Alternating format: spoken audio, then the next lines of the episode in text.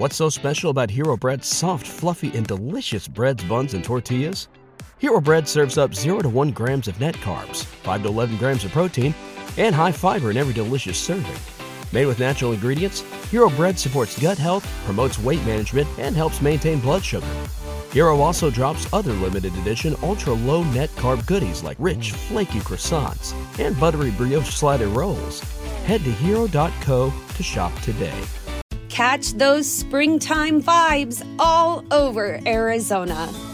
Break out of the winter blues by hitting the water at one of our lake and river parks. Take a hike among the wildflowers. Just make sure to stay on the trails and leave the flowers for the bees. Discover Arizona's best kept secret and visit azstateparks.com slash amazing to start your springtime adventure. Hey Titans fans, Tuesday the twenty-fourth, we're going to be doing a live mock draft on Blog Talk Radio. We'll be picking for every team with details on every pick as we try to find who the Titans should take with the twenty-fifth selection. Again, that's Tuesday the twenty-fourth, seven p.m. Central Time. Blog Talk Radio.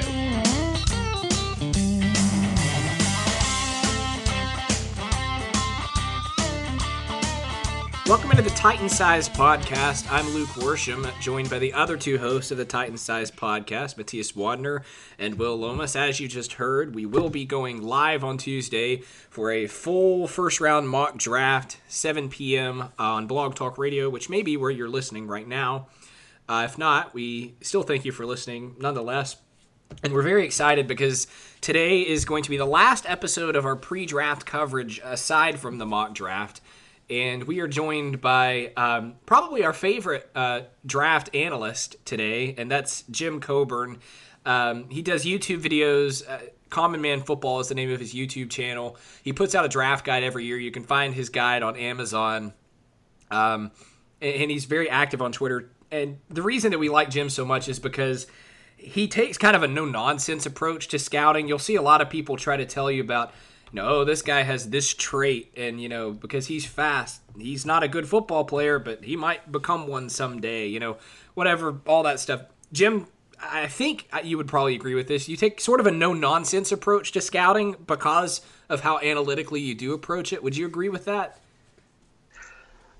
Well, yeah, I mean, as as my girlfriend would say, I, I, I do get a little brutally honest at times uh, with with a lot of things in general, but mainly data, because a lot what data does is it just shows you that the draft, as much as we like to, as le- as much as we would like to think that every single draft pick is going to work out, or that every single player that gets taken in the top ten is going to go on to become a Hall of Famer, based on the data, that is not always the case. You know, you're talking about, when we say generational prospects, we're literally meaning generational prospects. And a lot of times data just clues you into the the inconvenient truth that not every single N F L player or N F L prospect, for that matter, is going to go on to become what you think he is. And a lot of times uh, what data does is it kind of either tempers your expectations on a guy or clues you into a couple t- traits here and there that might work out long term, but that's that's really what data does. And in many ways, as I tell most people, film tells you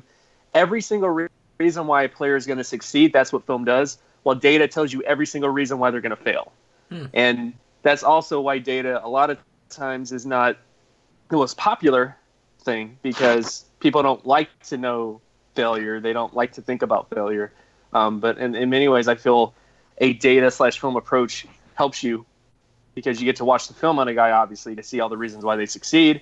And in many ways, when you get to the data, you're you're embracing failure. You know, you're you're basically beefing up your arguments, beefing up uh, your scouting ability, getting you know getting you to go back and watch film on, on players in the past. Because I think there, there's not enough of that, to be honest. Um, you know, going back and actually looking at game tape of um, players in the past and looking at the traits that they had to see if some of those would translate to you know players now, but. Um, but that's the basics about just data in general, or at least my approach is, I would say brutally honest is probably um, the best way to explain it. And, you know, I'm not always the most popular guy because of that approach, but at the same time, I just feel that, I mean, I'm not lying. I mean, a lot, a lot of, again, all my stuff is backed up by the data that I present. So mm-hmm. I'm just basically giving you um, some little truth nuggets here and there about certain prospects and what their chances are in terms of N F L success. Uh, we're going to talk a lot about uh, positions of need for the Titans and directions they could look in the first and second and even third rounds. Uh, but before we hop into that, I want to talk a little bit about a position that we know the Titans probably will not touch, and that's the quarterback position, because they obviously have their franchise quarterback. Um, more so than really in any past year, there is a lot of ongoing debate as to, number one, who the top quarterback is in this draft, and also, number two, who comes after him. Even if you didn't know that Jared Goff was going to be taken before Carson Wentz, you knew that Carson Wentz was the next man up. Even if you didn't know whether Winston or Mariota was going to go first, you knew that Mariota was going to be the next man up. However, this year, even if you even if you know for a fact that Sam Darnold is going first overall, you have no idea which of the other guys is going to come next. And so I want you to kind of talk us through the, the big guys at the position: Darnold, Allen, Rosen, uh, Lamar Jackson. Uh, I may have missed a name, a big one. Baker Mayfield even. Um, and just kind of take us through how those guys look from an analytics perspective, because I was talking to Will and Matthias about this the other day. When it comes to the quarterback position, my questions are, can you throw an accurate football? Can you move within the pocket? Can you process plays mentally? And are you going to make your teammates hate you? And if you can check all those boxes, I'm fine. I don't care about one guy has a cannon for an arm and one guy maybe has a, a smaller arm. So kind of talk us through the quarterbacks in this year's draft from your perspective.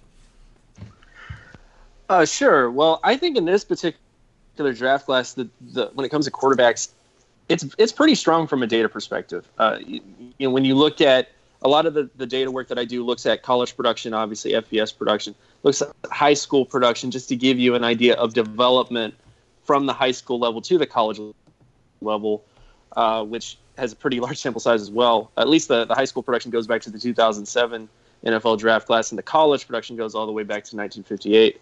But in this class, there's a lot of really, really good quarterbacks. If you're talking about the best testing quarterback from a data perspective, Um, it's definitely Baker Mayfield. Um, he's the one that had the, at least he had a ninety-three plus uh, career production score.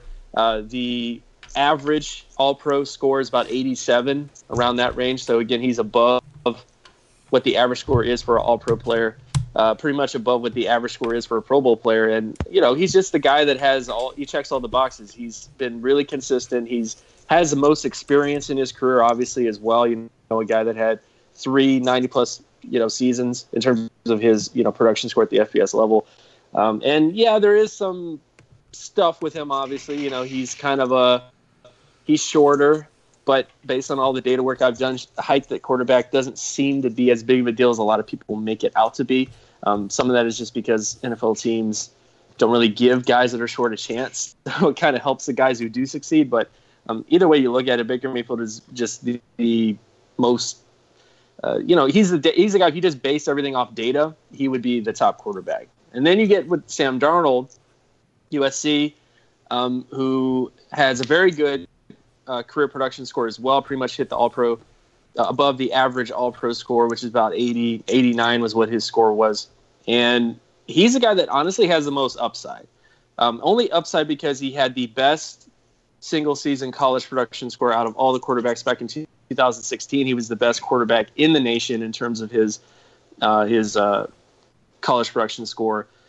And then twenty seventeen had a dip, obviously, uh, in his production, which is what everybody focuses on. But it wasn't really that big of a dip. I know a lot of people kind of equate it to. It's like with Deshaun Watson last year, where people were saying, oh, Deshaun Watson just is all these turnovers, man. And, and yeah, he definitely did have a tick up in terms of his interceptions. But it wasn't as big of a thing as people kind of make it out to be. And, and sure, Deshaun Watson's career still has a lot to say, you know, in terms of like what his long-term potential is going to be.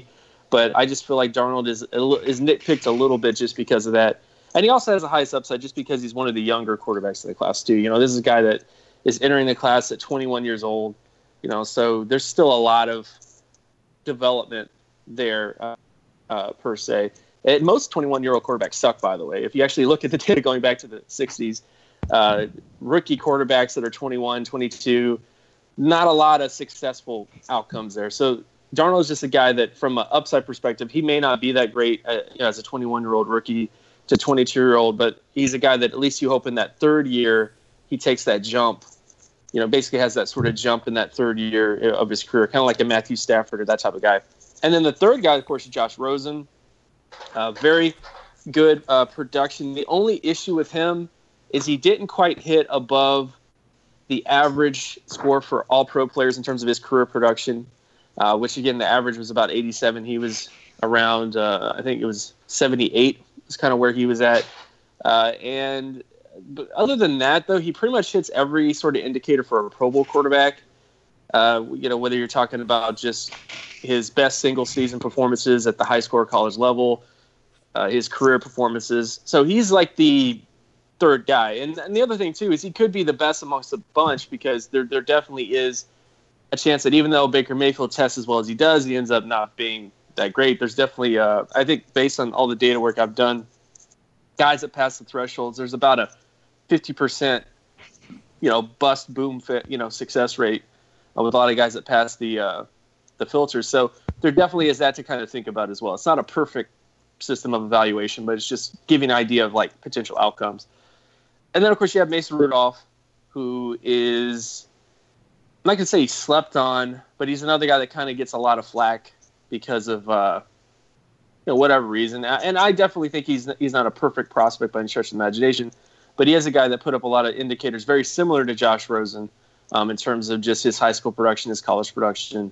And he's a guy that could go on to become a long-term starter, or, or maybe a little bit better, um, depending on the situation he falls to. And then you have every other quarterback in the class. Uh, you have guys like Luke Falk, who honestly has very good college production, but does have a couple things from a high school production standpoint that are a little iffy, and maybe becomes a long-term starter, maybe doesn't. Uh, you got guys like J T Barrett, who great college production, obviously, but his high school production, he, he put up like a seven out of one hundred in terms of his high school production. So um, he's just a guy that there is a lot of question marks. And a lot of times when guys put up very low high school production marks and do really good at the college level, a lot of times those are guys who actually play in those kind of spready systems that kind of inflate data. So I, high school production also kind of gives you an idea for whether or not a guy, like the system he's playing in college, whether that's kind of inflating what they actually are. A lot of times that's what high school data also gives you an idea on. But uh, and then, of course, you have Josh Allen. I mean, uh, Josh Allen, I, I, I don't want to spend too much time on him. I've done multiple videos on him. I've been on multiple podcasts talking about Josh Allen. Uh, uh, based on all the data work I've done with him, his highest uh, college production score was about twenty-six out of one hundred, and that was the year that he was apparently good or great, or depending on who you talk to. Uh, very low completion percentage. Uh, back to high school level was just kind of average in terms of his high school production. Didn't really hit the long, the uh, the thresholds you need to hit in terms of high school production. And though there is some potential that he could become a Jake Delhomme or Josh McCown type, because those were the, the only quarterbacks, you know, when I looked at the data back to nineteen fifty-eight, the only quarterbacks that scored as low of a college production score as he did, and not only that, a career college production score, because his career college production score is only twenty out of one hundred. The only quarterbacks actually went on to become successful ones who scored that low were guys like Jake Delhomme, guys like Josh McCown, who in many ways were developmental quarterbacks. You know, Jake Delhomme was drafted number one overall and took over a franchise and just became Jake Delhomme. He was a guy that went to N F L Europe. He's a guy who took some time to develop. Josh McCown wasn't serviceable until he hit his thirties, you know? So I just feel like when it comes to Josh Allen, though, I do think there is some nuggets of truth to the fact that he does have crazy arm talent, and that there is, and he is a hard worker, and, you know, like he's not, like he's, in terms of character, he's not a terrible guy in terms of character. I mean, he's a great guy in terms of character, you know. He has all the sort of intangibles that you're looking for at the position, but he's not really Carson Wentz. Carson Wentz was a guy who had much better high school production and even college production, you know, during uh, his career, which was relatively short at the college level, but still pretty good. And again, I just think when it comes to Josh Allen, there's just he he looks like a project on film. He looks like it like I just don't understand what the disconnect is with Josh Allen, because on film he looks like a project. Based on data, he looks like a project. Even Brett Favre, who gets compared to a lot as well, is a guy that was that was actually better than him in college in many ways during his era, at least. He was Uh, Brett Favre actually was above average in many ways in terms of his college production. So Um, he wasn't amazing, but he was above average. And, and Brett Favre is another guy that, what I think people forget, he was a guy that was drafted by Atlanta, and Atlanta got rid of him because they thought he was no good. So, uh, you know, like, like that's not exactly what you want to take number one overall as a quarterback that, even in Brett Favre's case, needed development, needed some time to really, uh, you know, get his his feet under him, if you will, in terms of his, his talent. So I just feel like with Josh Allen, you're you're taking a massive risk on a guy, and if you're picking really, really high, like number one overall, top five, whatever, that's not a team that should be taking that type of risk. And, you know, Josh Allen realistically is a guy that you take day two, day three, you know, day one, if you really believe in his talent and you're and you have a team that already has a quarterback, you know, like you have Ben Roethlisberger, or you have, uh, you know, Peyton Man- not Peyton Manning, but, you know, Tom Brady or something like that. Like that, that's the team that really should be taking a, a Josh Allen, not a team that needs a quarterback to win right now. Uh, and then the last quarterback, of course, I'll just get to is Lamar Jackson. Uh, based on his data, his only question mark realistically is is his high school production. Uh, his high school production was kind of uh, below average. Uh, his career has been kind of wishy-washy as well, because his first year as a as a college player, uh, he was below average in terms of his overall production. Uh, and then second year, but the only thing I can really say about Lamar Jackson that gives me hope is that he got better in his second year, obviously, and even better in his third year, you know, as a junior. Uh, and I feel like with Lamar Jackson, there is that potential that he could go on to become an exception to the rule. Like he, he definitely could be that type of player who ends up like a Cam Newton or Michael Vick or any of those other types of quarterbacks that we that we talk about a lot. You know, that guy that kind of, because of his running ability and because of just his ability to make plays, he can kind of make up for some of his inefficiencies as a passer. But at the same time, I just don't think he'll ever really be a tremendously efficient passer in his entire career. And, and for that reason would be kind of, you know, kind of overrated to a certain extent. But I do think there is a, I guess with Lamar Jackson, even though all the data says that he's likely to be a failure, I still think that based on film and just based on my initial assessment of him and all, you know, those other sort of factors, I still think that he has a shot to maybe become a long-term starter, maybe to become this type of franchise-type player. He just doesn't really hit the upside that you you wanted him to hit, I guess, you know, because he's not really going to become a Tom Brady type or a Peyton Manning type or a guy that's going to consistently get you to the playoffs and consistently get you to the Super Bowl. He's more so a guy that if you put the right team around him and, you know, you build from there, you might be able to get him to the Super Bowl once, and you might even win the Super Bowl that one time. Or you might be like Cam Newton, where stuff kind of falls apart, unfortunately, because of uh, not having the tackles to kind of block. Uh, hey, Jim, this is Matthias. So I wanted to ask you a little bit about your personal process um, because when it comes to evaluating players, because I'm having a bit of a tough time myself with a couple with a couple of players, and I'm just not sure how to exactly uh, balance the film and what I see with my eyes uh, when I watch a player um, and ha- how to balance that with athletic testing uh, and, and metrics, you know, you know um, either production-wise or athletic-wise. Um, I, I just want to know exactly like where you wh- where the fine line is, um, because there are a couple players that a lot of Titans fans um, want right now that I just when I see the film and when I see them play, I'm just I'm just not sold on them at all. Uh, one of those players is Josh Sweat. Sweat. I know you have him uh, ranked pretty high in your big board, uh, and there are other players that I'm not I'm not completely sold on. On that that are even worth the the twenty-fifth pick, players like uh, Marcus Davenport or Malik Jefferson also. Um, so just tell us a little bit about how you how you draw that fine line between between the analytics and the film. Well, I think in many ways it's it's it's trying to find it's trying to find that balance, but it's also trying to figure out a lot of times, uh, you know, as scouts in general, a lot of times, you know, we we tend to overlook things. We tend to overanalyze things, and there's even a bit of, I wouldn't say hubris at, at least, but there there definitely is a sense of, you know, I know more than, you know, than everybody else and that sort of thing. I, I would say, just say when it comes to the, the balancing, you know, the types of players and the other sort of thing is that, you know, film in many ways, at least how I treat what I do, is I let the data form a big, Uh, structure in terms of how I kind of rate guys, but at the same time, if a guy scores the same type of score, like if he has the same sort of potential, you know, like if if if uh, if the player essentially, like if there's five players, like take the running backs in this class, for example. Um, there was five running backs in this class that put up Pro Bowl potential in terms of their production data, in terms of their, their athleticism data. You know, guys like Saquon Barkley, Darius Guice, uh, Royce Freeman, uh, you know, even Sonny Michel, uh, you know, like the list goes on. Like there was a lot of running backs, or Rashad Penny. There's a lot of running backs that put up sort of indicators where they pretty much hit everything you really need to be a Pro Bowl uh, running back.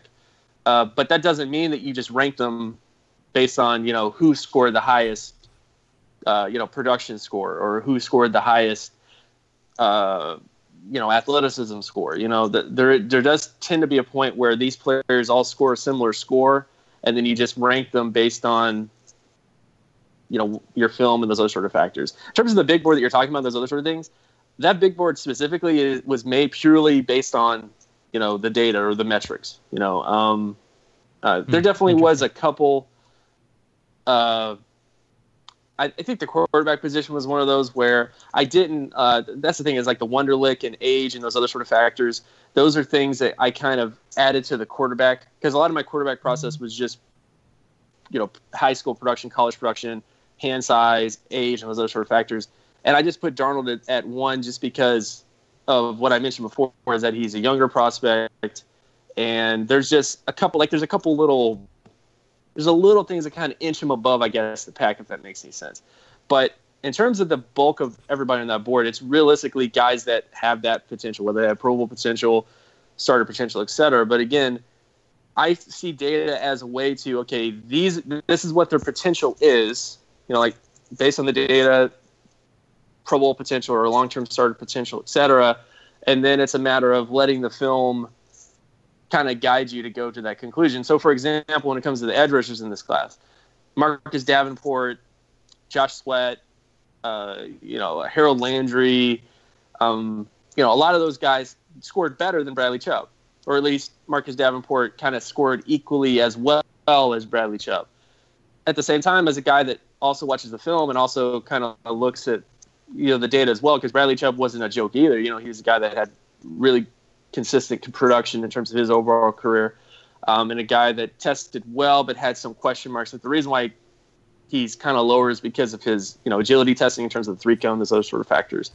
But at the same time, on my own personal board, like if I'm actually drafting, I wouldn't take a Josh Sweat over a Bradley Chubb, uh, or at least I wouldn't take a Marcus Davenport over a Bradley Chubb just because Marcus Davenport put up a better agility time, when their agility times pretty much put them in the same sort of potential range, if that makes any sense. So um, I just feel like that's kind of what data does, is just give you a perspective of, okay, this is what the potential outcomes are. Now let's let the film decide who should be over who. You know, because again, when it comes to running backs, like I said before, you have five running backs who put up Pro Bowl potential on Pro Bowl athleticism traits. If you just did it by just straight numbers, you put like Rashad Penny over Saquon Barkley. And to be honest, I ain't going to do that, guys. Like, I've seen Rashad Penny's film. I like Penny's film. But I'm not going to put Penny over Saquon Barkley. Like, it just, in terms of my own personal, um, you know, film rankings and stuff like that, even though they are pretty much equal in terms of how they tested data-wise. So I would say that's kind of my approach, is I let the data kind of form the sort of like what the potential is, and then let the film kind of decide how to rank those players in terms of the overall, you know, system, if that makes any sense. Yeah, this is uh, Will, Jim. That makes a ton of sense. The way I've tried to describe pe- to people when I use your numbers is this provides the ceiling of what they can be in an optimal scenario. That doesn't necessarily mean that they'll all get there. You know, just because somebody has all pro potential doesn't mean, you know, that he's going to get there. But um, talking about all pro potential, there's not anybody that I could find on the defensive side of the ball that looks like they can hit that, you know, next level, that, you know, multi-time all pro. Is there anybody you can see kind of surpassing uh, where they've tested out? Um. That's a good question. I I would I would say that there definitely is a couple players where, because the biggest thing about defensive players is athleticism sometimes trumps everything.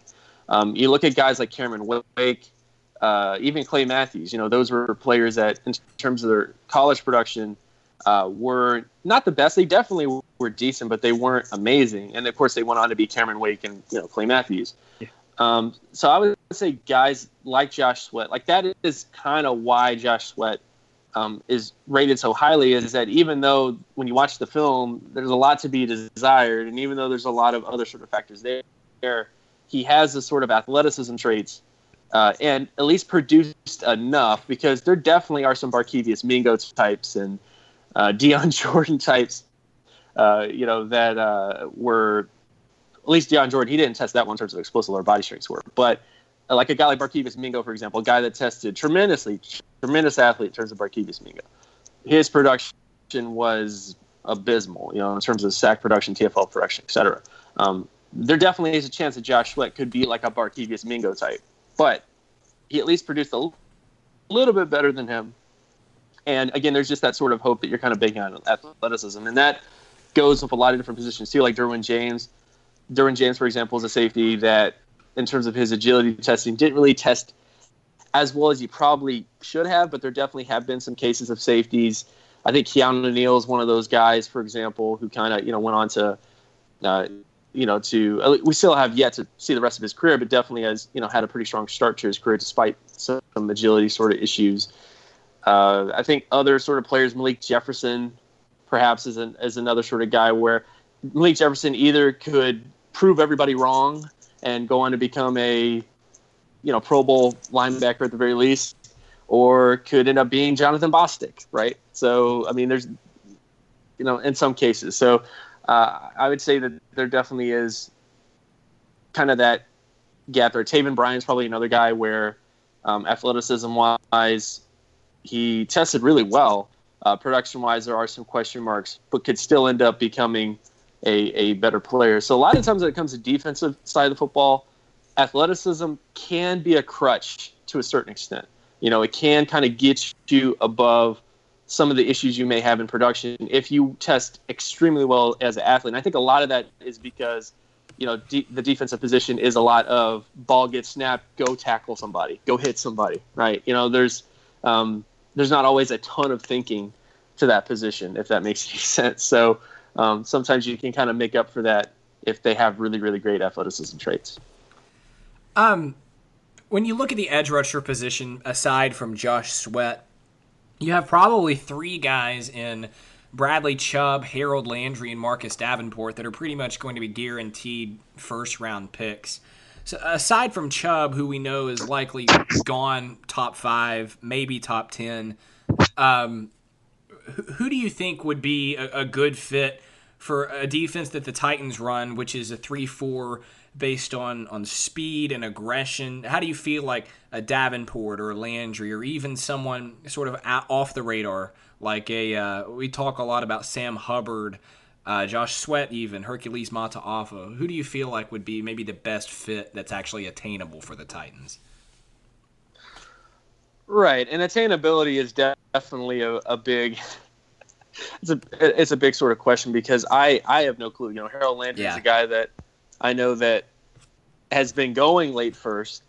Now you hear rumors that he's going top fifteen, and it doesn't actually surprise me that much that he would be going top fifteen, you know, based on his film, at least not last year, but the year before that, um, et cetera, and also the way that he tested at the Combine. So Uh, Landry, honestly, would be the best fit. You know, he kind of has that, uh, I don't want to say prototypical size. Like, he's not exactly six foot four and two hundred fifty-five pounds, but he definitely is that sort of kind of little bit undersized type.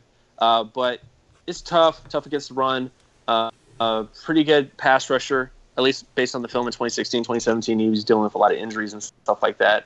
Um, that kind of, you know, limited him. But he definitely would be a, a good fit in terms of that system. In terms of Marcus Davenport, I I mean, if you go to the Senior Bowl, I know he gets a lot of, because that's the thing. I'll, I don't I don't want to say all the hate from Marcus Davenport was because of the Senior Bowl, but a lot of it was just because he, he went to the Senior Bowl the first couple of days and really didn't do much of anything. And people were like, this is a guy going into this Senior Bowl where people were saying he was a top ten overall pick, and he, he has yet to really get a rush on anybody, you know, or at least get some pressure on anybody. And then, of course, he finished it out pretty well and, of course, had a, you know, a couple sacks in the actual game. Uh, with him, I... I really don't know one hundred percent one hundred percent because a lot of the film I see of him, he definitely is very raw. Based on his testing, those other sort of factors, he looked kind of Jason Pierre-Paul-ish, who was another guy that was super raw, obviously, but had, you know, good athleticism traits, enough production to say that he could become something, and of course had crazy length and crazy, you know, other sort of factors, which is kind of why people love Davenport. At least, you know, N F L scouts like Davenport a lot because of the size and the other factors. So although I do think Davenport is not a guarantee to be Jason Pierre-Paul or even something good, I do like the film enough and think there's enough potential-wise with him that when it comes to Tennessee, he would be a pretty, you know, sort of good fit for them if he gets in with the right coach and stuff like that. And I think a guy like, you know, because your head coach is Mike Vrabel. Um, I'm not saying he's Mike Vrabel. I mean, he's much more athletic than Mike Vrabel was coming out. But I do think there's a lot of tools. You know, he's a very toolsy guy. And I think Vrabel could definitely, even though he is the head coach, I, de- I think he definitely could, like, get, you know, push him in the right direction, I guess, into becoming um, at least a, a pretty productive player. Um, another guy, Ubania, you know, Okoronkwo, yeah. you know, more of a guy maybe day two. I mean, based on,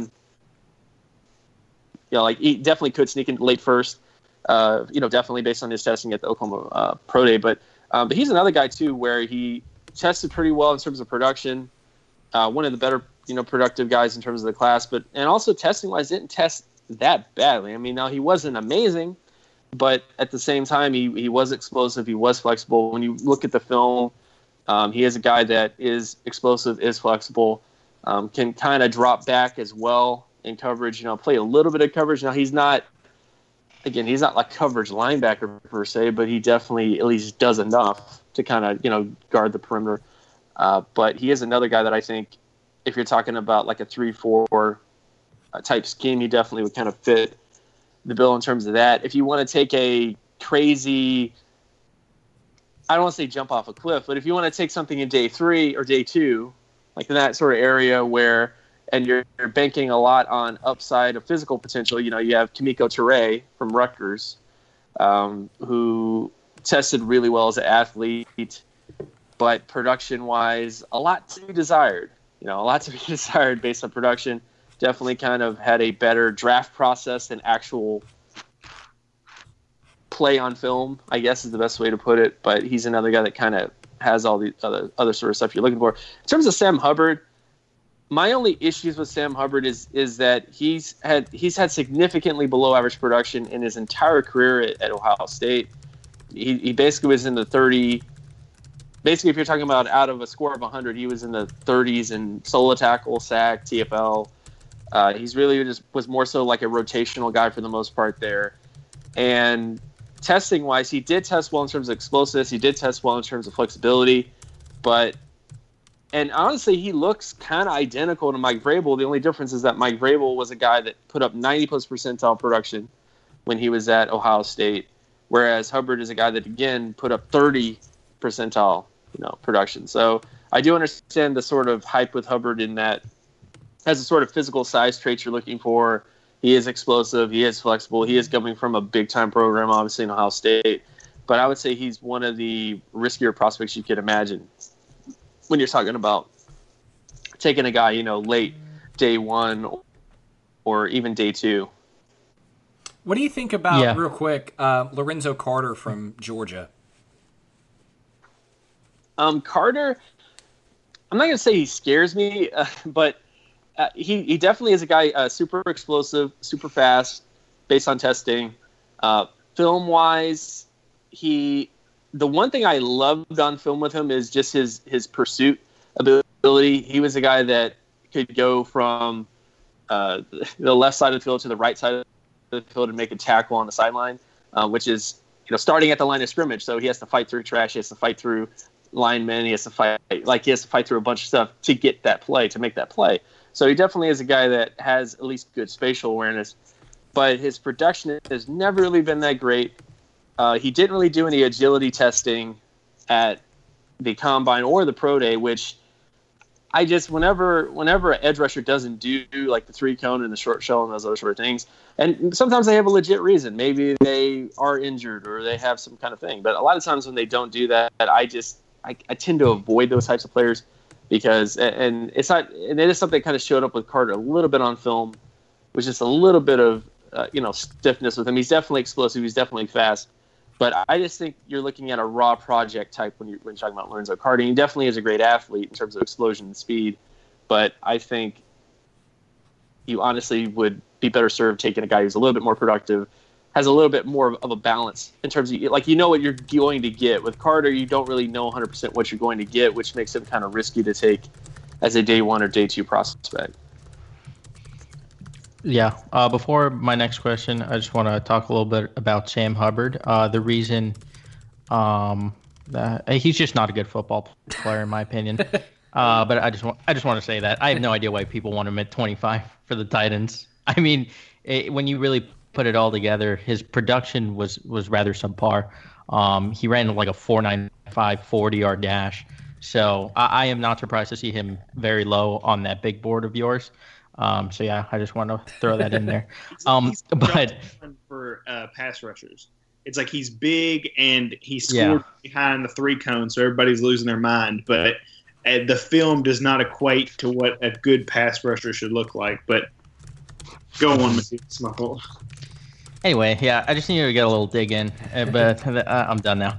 Um, let's move on to the inside linebackers now, because edge and inside linebacker seem to be the two biggest needs uh, for the Titans, and they're they're good players, I would say, a good potential athletes at least in this in this draft at both positions, uh, in my opinion. But a lot of these prospects are, I, I don't know if they're flawed, but they definitely have risks that come with them.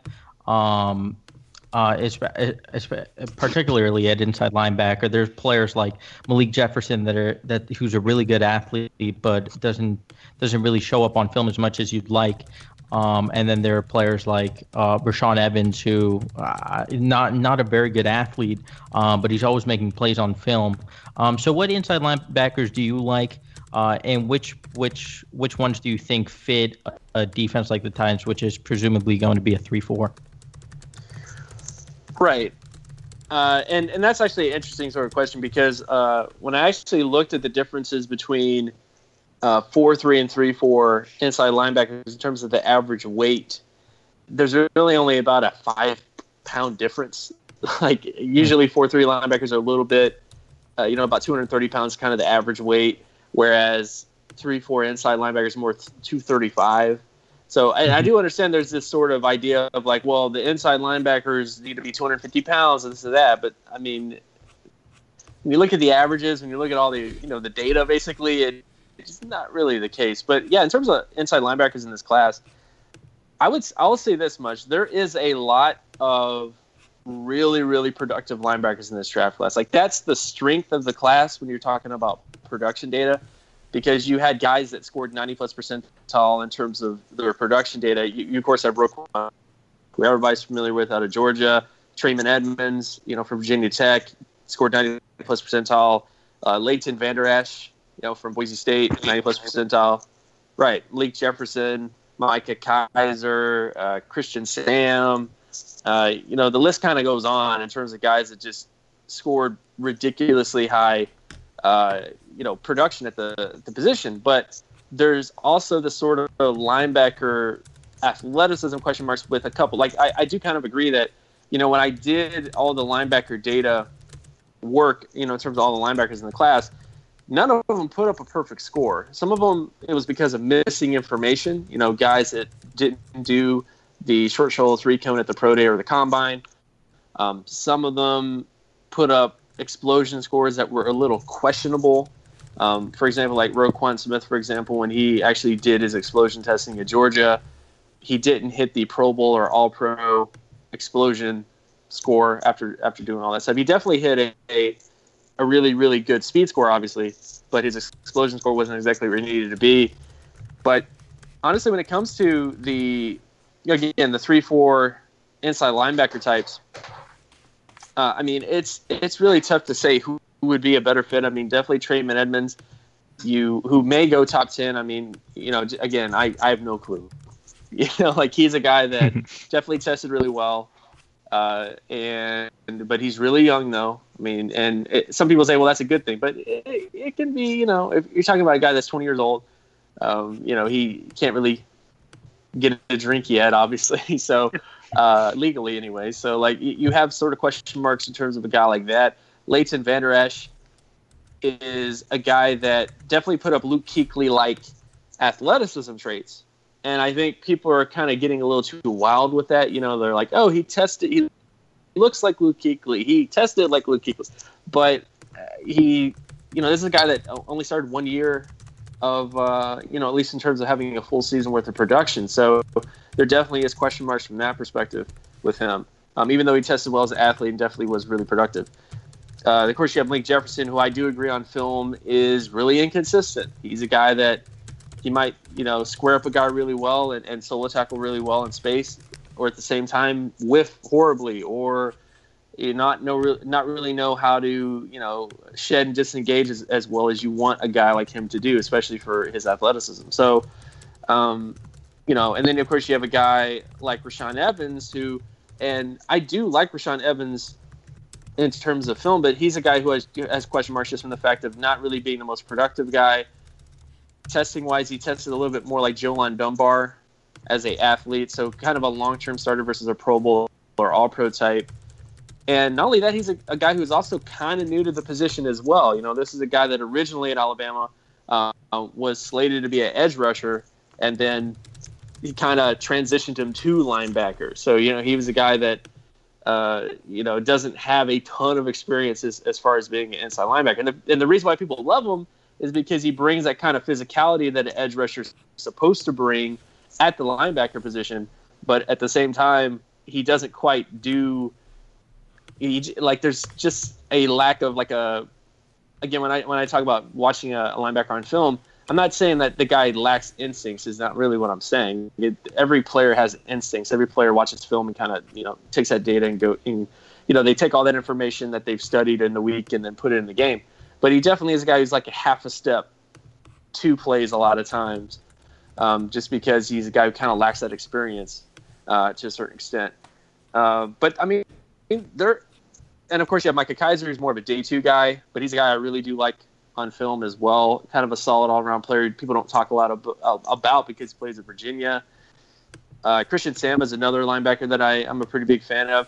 Saquon Griffin, although he is missing a hand, and I do understand that as a data guy, I should not like this guy because I can just tell you that there's never been a long-term starting linebacker who missed a hand. You know, he didn't have a hand. But tested really well as an athlete. Really, you know, not great production, but good production for at least the position he was playing. And when you look at him as an edge rusher, he was tremendous at the position. Uh, he might be a little undersized in terms of a three four inside linebacker, but he's just a tough, you know, S O B. I mean, he's S O B, you know, like he, he just has that sort of mentality that wherever you put him, he's going to be. He's go- I like Griffin is that guy that I know it might be like too like I don't want to say Make-A-Wish Foundation or whatever, but like I don't really think it's that because he's a great athlete. He was productive. He rushed the passer really well. He can make plays in coverage. He just happens to not have a hand. So, you know, you have to and, and some people that rubs people the wrong way, but at the same time I just feel like, you know, it, it kind of reminds me a lot of a guy like Russell Wilson or other, other types of players where everything's said to draft after this guy, at least with Russell Wilson's case. He was a guy that, based on his production, was tremendous. He, you know, tested well as an athlete. He pretty much hit all the Wonderlicks, even though people don't believe in the Wonderlick, but he did put up a pretty decent Wonderlick score, had the hand size, had all the stuff you're looking for. Of course, had kind of a uh, – his personality was very much crazy leadership, you know, like everybody in that draft class. I don't care who they are. Even the ones that had like a day three grade on them said that he was, you know, he was probably end up being a coach one day. And who knows, Russell Wilson might end up being a coach somewhere when he, when he finally gets done playing. But everything was saying to draft this guy except for the fact that he was five eleven. You know, he was, he was short. And I think that's the thing with Saquon Griffin is that everything from film to production to athleticism trades says this is going to be a good N F L football player, the exception of the fact that he only has one hand. And I think when you have players like that, and it's such a random kind of eh, like if he's gonna fail us because he only has one hand, really, you know, like I just I just kind of side with uh you don't overthink things too much, you know, when it comes to a guy like him. Yeah, Shaquem Griffin, somebody I've thought for a long time was, you know, I said, okay, you know, the Titans are going to draft him in the third round. They're going to use him like, uh, you know, the Patriots used Jamie Collins in the past. And then you look at his height and weight, and that's the only thing that gives me any sort of hesitation is he, he's just not as big. And I, I don't I don't know if they'll feel comfortable doing that, especially after the linebackers like uh, McKinney that Vrabel had when he was with Houston. So as much as I want him in the third round, and they may get him because he's everything John Robinson loves, but if they do, it'll be more because they believe he can be a playmaker in that kind of hybrid role uh, rather than, you know, that's Vrabel's prototype. Somebody that uh, I keep seeing a lot uh, in, in terms of going on visits is Justin Reed, who's the safety from Stanford.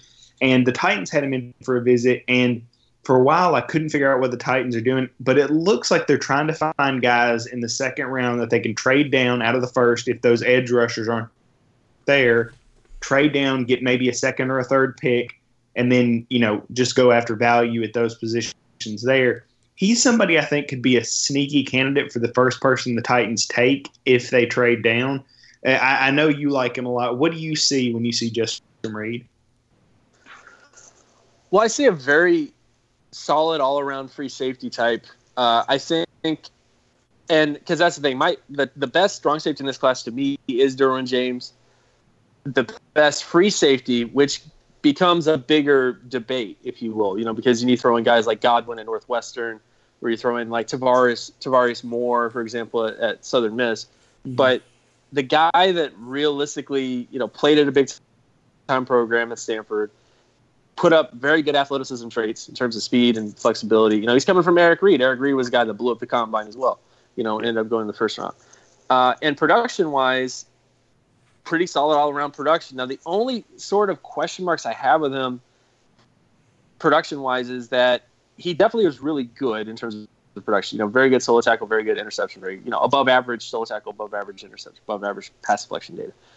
But No, nothing was elite. Like, he wasn't elite in terms of solo tackle data. He wasn't elite in terms of interceptions, or wasn't elite in terms of uh, pass deflections. And a lot of times, the great safeties were elite in at least one category. Like, Troy Polamalu was a ninety-nine plus percentile solo tackle guy when he was at U S C. Like, everywhere the ball was, he was there. And that's kind of similar to what his N F L career was.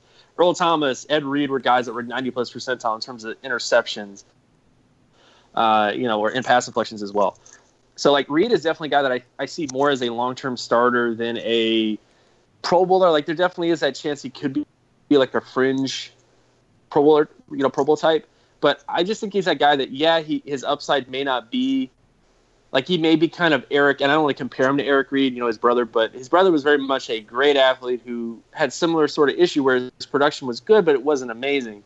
But at the same time, he still went on to become a pretty good safety at the next level, you know, uh, you know, at least a starting safety. So – I feel like that's the thing with Justin Reed is, you know, when you look at his film, pretty solid all-around field, pretty pretty good ball skills, pretty good instincts for the position.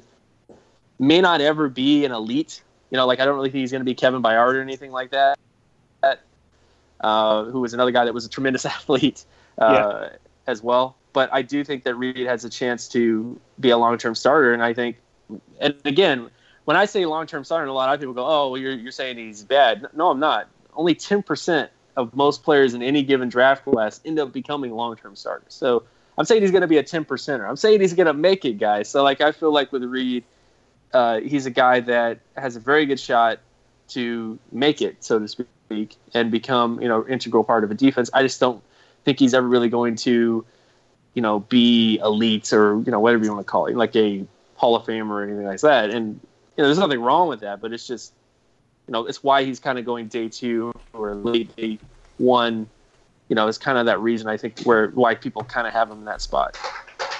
Um, Jim, as we kind of close out, I have two sort of uh, almost draft philosophy questions to ask you, because I know you're a guy, because of the kind of work you do, you do a lot of thinking about, you know, are we overrating this? Are we underrating, you know, this stat or this drill or this, you know, whatever.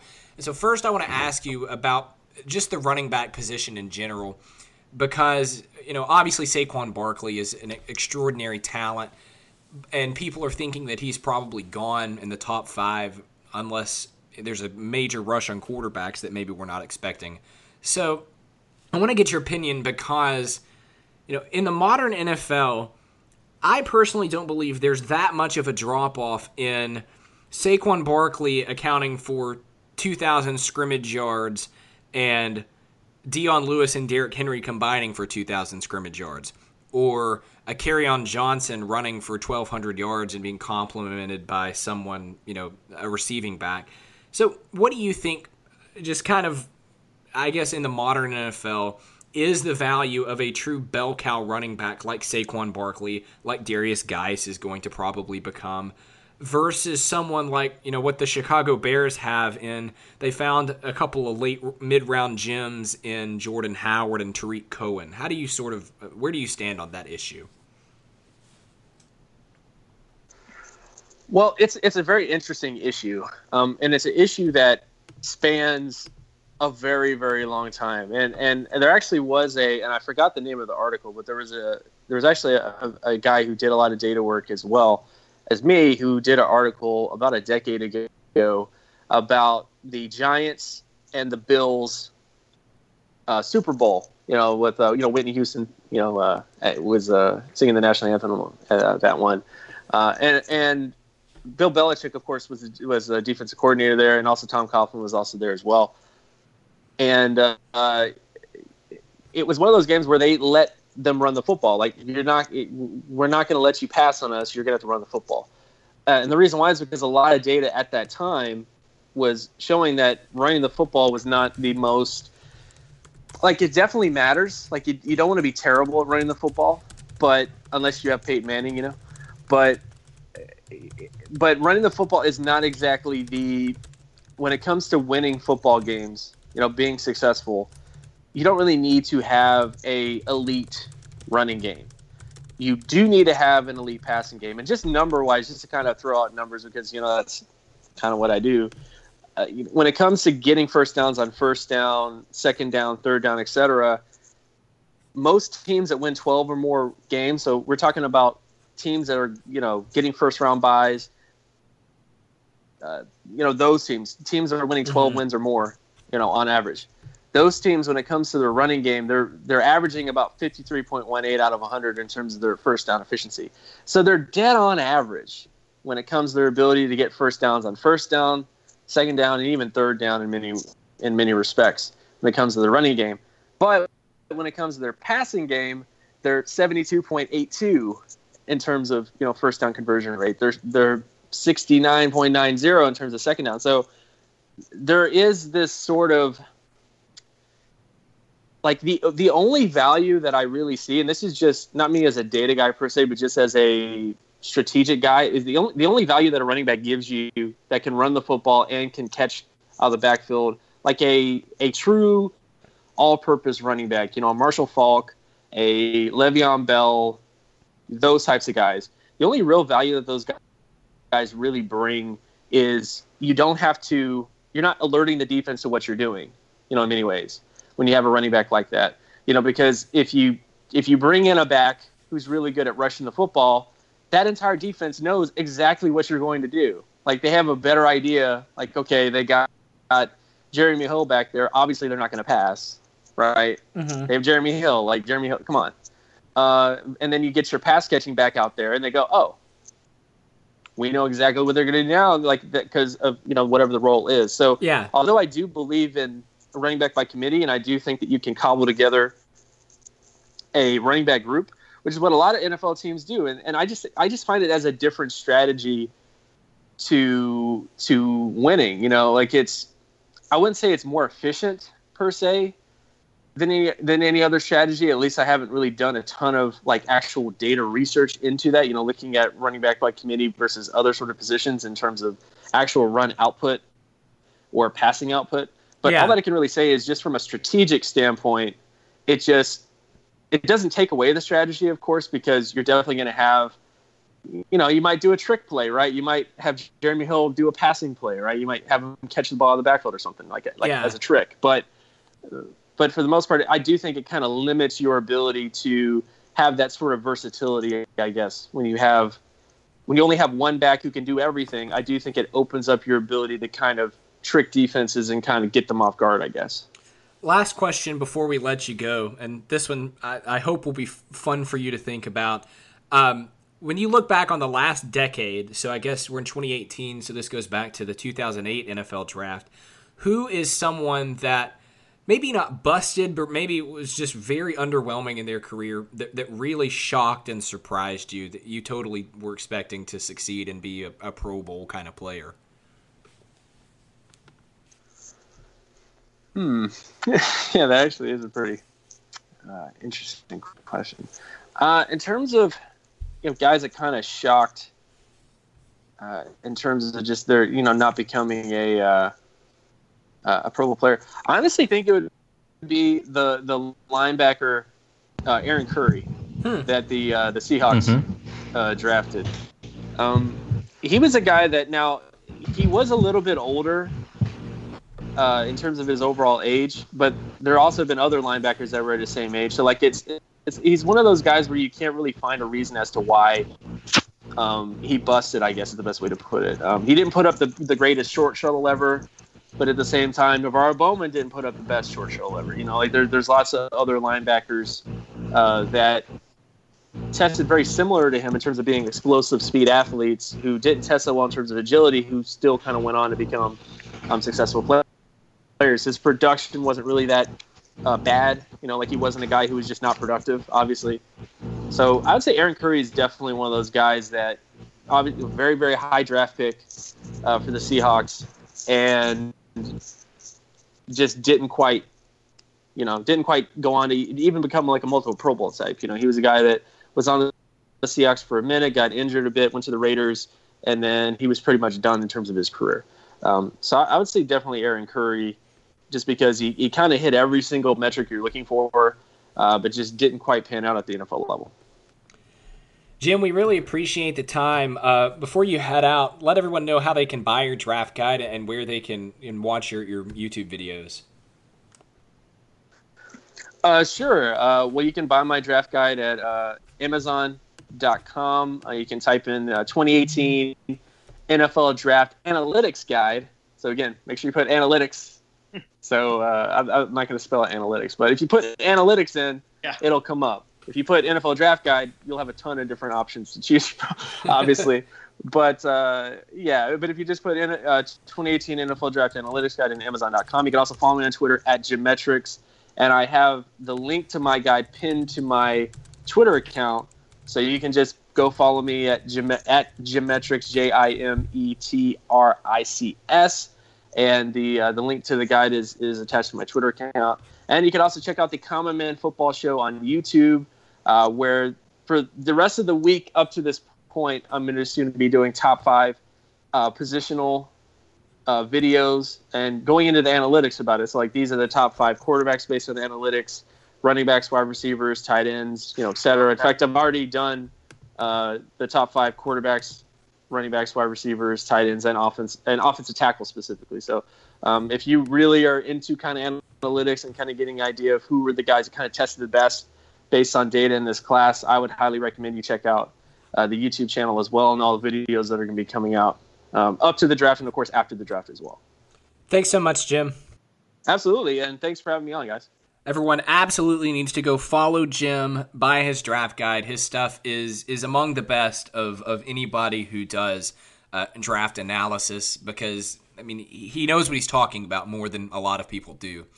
Um, one more reminder, next Tuesday, seven p.m. Central Time on Blog Talk Radio, the three of us will be going live for a mock draft of the entire first round, not just the Titans pick. Uh, we're going to go through every pick, talk about all the players that we pick. Uh, we're going to be alternating uh, back and forth, so it's kind of it's going to be kind of like a real draft. So it's going to be a lot of fun. Uh, phone lines will be open, so you can call into the show and talk to us. It's just going to be a lot of fun. So again, that's that's Tuesday, uh, April twenty-fourth, seven p.m. on Blog Talk Radio. There will be an actual link to that on the Titan Size Twitter at Titan underscore sized. Until then, the three of us are signing off for now. For Matthias Wadner and Will Lomas, I'm Luke Worsham. Thank you for listening to the Titan Size Podcast. We will talk to everybody on Tuesday. Disney's Aladdin is inviting you to celebrate ten years of Broadway magic. Step into a whole new world filled with vibrant colors, endless glitz and glamour, and show-stopping visual spectacle. With dazzling singing and dancing, a love story for the ages, and a magic carpet, what more could you wish for? Come celebrate a decade of Broadway magic at the New Amsterdam Theater, New York's most magical destination. Get tickets today at aladdin the musical dot com. Everybody in your crew identifies as either Big Mac Burger, McNuggets, or McCrispy Sandwich. But you're the Filet-O-Fish Sandwich all day. That crispy fish, that savory tartar sauce, that melty cheese, that pillowy bun. Yeah, you get it. Every time. And if you love the Filet-O-Fish, right now you can catch two of the classics you love for just six dollars. Limited time only. Price and participation may vary. Cannot be combined with any other offer. Single item at regular price. Ba-da-ba-ba-ba.